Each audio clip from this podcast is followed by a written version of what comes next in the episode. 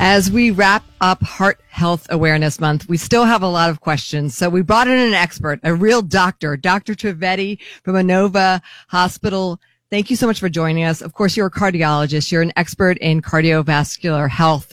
Um, and we still have some questions. We've been kind of exploring this topic all month long. So thank you for joining us.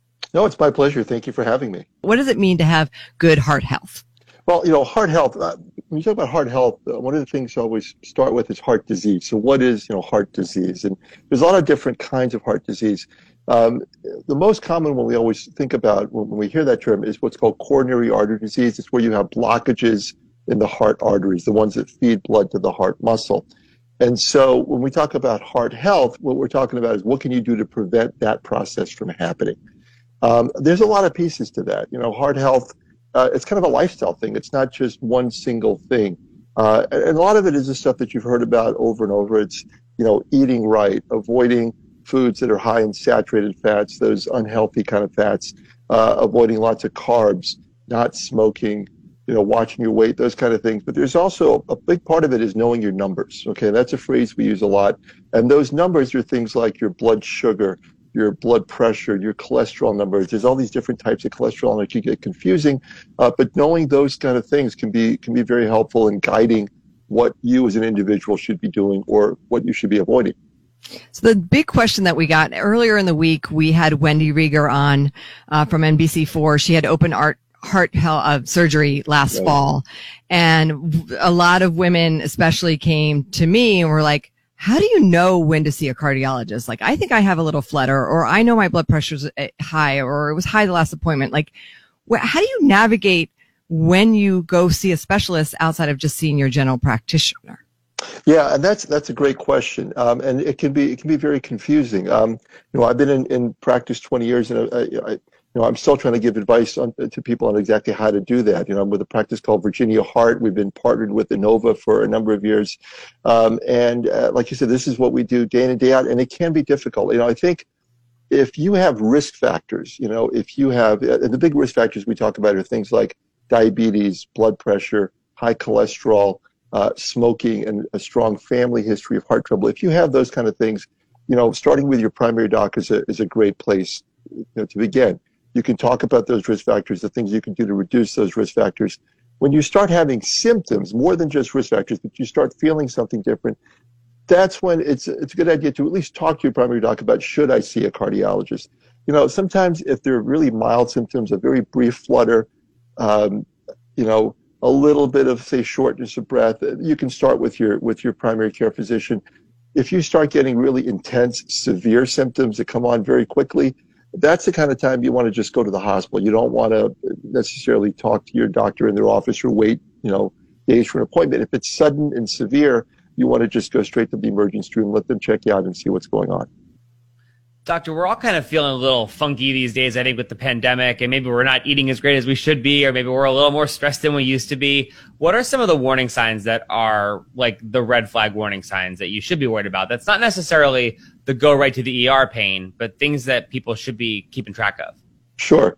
Um, you know, when we talk about heart symptoms, the classic thing we talk about is chest pain, right? And that's true in a certain percentage of people, but everybody's a little different, and everybody's symptoms for the same disease can have people can have different symptoms. Okay, so chest pain, you know, the elephant sitting on my chest, that's the classic textbook thing you hear about, but it can be a lot more subtle than that. It doesn't necessarily have to be pain. It can be discomfort. It doesn't have to be in the chest. It could be in the neck or the jaw or the shoulder. Uh, one thing that uh, that tends to be fairly common is those types of symptoms that get worse with activity. So, you know, if you notice something unusual and when you're working out or when you're going out for a walk and you feel it more during those times, that's when you know bells should start going off in your head that hey, maybe something funny is going on. It can be even more subtle than that. Some people just feel like they're running out of gas. Like you know, six months ago they could walk up this hill no problem. Now they get halfway up and they're kind of they're just short of breath. They don't feel like they can do it anymore. Uh, that can be a warning sign for cardiac disease. I want to ask you, this is like a working theory, and I'm a daughter of a doctor, an emergency room doctor, so I know enough to be dangerous. Uh, my, my dad had a stroke, um, in his fifties. You know, I'm in my forties now, so I'm just very aware of heart health, take my own blood pressure. My blood pressure has increased during uh, the pandemic. Um, you know, not, it's elevated. It's right. not high.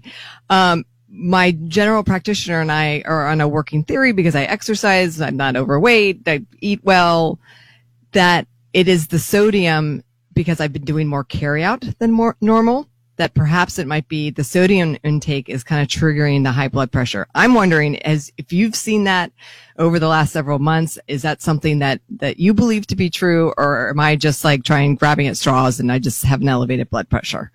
No, you know, it's it's certainly possible. I mean, the majority of high blood pressure is just genetically driven, right? You come from a family with people with high blood pressures, there's a good chance you're going to have high blood pressure. But there are a lot of things that can make it higher. They can make it higher in a short span of time. And certainly sodium is one of them. So if you eat a lot of salty food, you know, particularly over and over for a long period of time, it's going to, that tends to drive up your blood pressure. So that's not a, that's not a myth. That, that's actually reality. One of the, the pieces of advice that we give to people with high blood pressure is to really count the amount of, you know, the, measure the amount of sodium that they're eating, read the labels.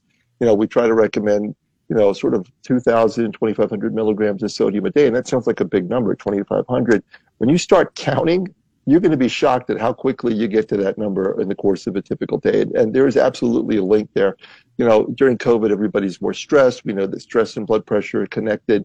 You know, some people who used to go to the gym regularly now aren't going to the gym and they're not, it's winter, so they're not necessarily exercising. So, you know, increased stress, increased salt, less exercise. It's not surprising. You're, you're in the same boat as a lot of people. Their pressures tend to drift up a little bit during those times how are we doing as an area? Like I'm, I'm sure you you you know talk to other doctors like uh, around the country. How does the DC area rate? Because we always are on those like super healthy lists and that right. sort of thing. Right. I mean, I you know it's hard to know the exact demographics. It, it it can vary a lot from community to community. I think the DC area has got a lot of younger people, and younger people just in general tend to have a little bit less heart disease than folks in their 70s and 80s. So I, I think as a as a region you know, we, we do pretty well. Um, whether it's because we're healthier or just because we're younger, it's, it's hard to know for sure. But, you know, there are, there are a lot of, you know, fitness conscious people in this, in this part of the country. There's also a lot less smoking around this area compared to a lot of other parts of the country. Um, and and uh, we know there's a very close link between tobacco use and not just heart disease, but lung disease, cancer, all these kind of things. So, you know, I think overall we, we do pretty well as a region. And it's hard to have a cigarette when you have a mask on. right, right. That, that that doesn't stop some people, but right. uh, people find a way. that's true. Well, okay, so I love that. Know your numbers. That's a, that's a good way to start to uh, know your heart health, your cholesterol, your blood pressure, and um, all those things. So, Dr. Trivedi, thank you so much for joining us and reminding us about all those things. It's so great. In February, we talk about this stuff, but it really should be kind of part of our daily um, routine. No, it's it's my pleasure. I'm glad to be here. And just one one other quick thing, you know, during COVID, people have been very scared to go to the hospital. They they they think they're going to be exposed to COVID there, and they have symptoms like the ones we talked about earlier, and they try to convince themselves that it's not their heart, that it's something else, because they're too scared to go to the emergency room. Please don't do that. Um, we see too many people coming in, you know, a week after a heart attack when damage is done. Our ability to help at that point really goes down a lot if if if you come in too late. If you come in early you know, we can nip things in the bud. We can intervene quickly and really prevent any damage. Um, but if you come in and you know a week after the event, we have a lot fewer options. So please don't ignore symptoms. Don't be scared of COVID. Uh, get the care that you need if you're worried if you're having symptoms that you find worrisome. That's a really important um, PSA there because I haven't heard that from from a doctor before. So thank you for that little piece of information. It's my pleasure. Dr. Trivedi from Inova Health, thanks for being a part of the show today. All right, thank you so much.